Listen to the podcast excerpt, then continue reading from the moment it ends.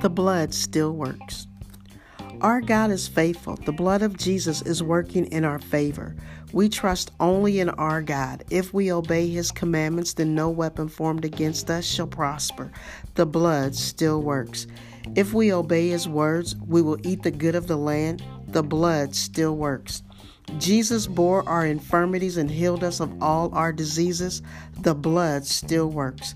Fear must submit to our faith in Jesus Christ and the power of his resurrection. The blood still works. The kingdom of heaven lives in us because the blood still works. In Jesus' name, amen.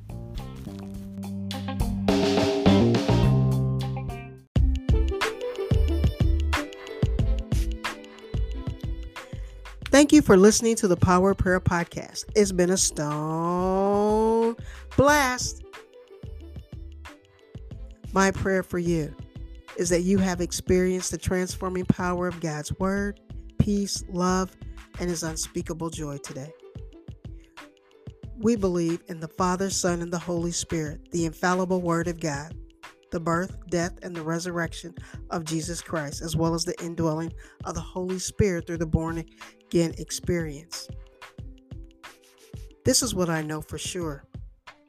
It is our guarantee.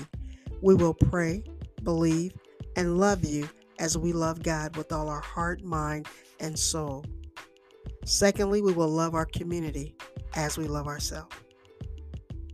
Remember, visit our website livingbiblehub.com. We have some great things over there.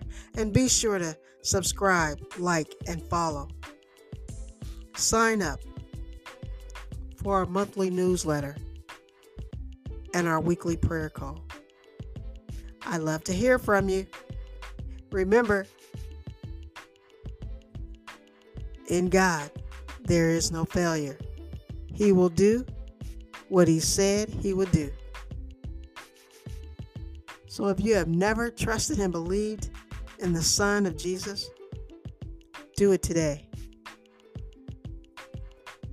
Eternal life was given for you.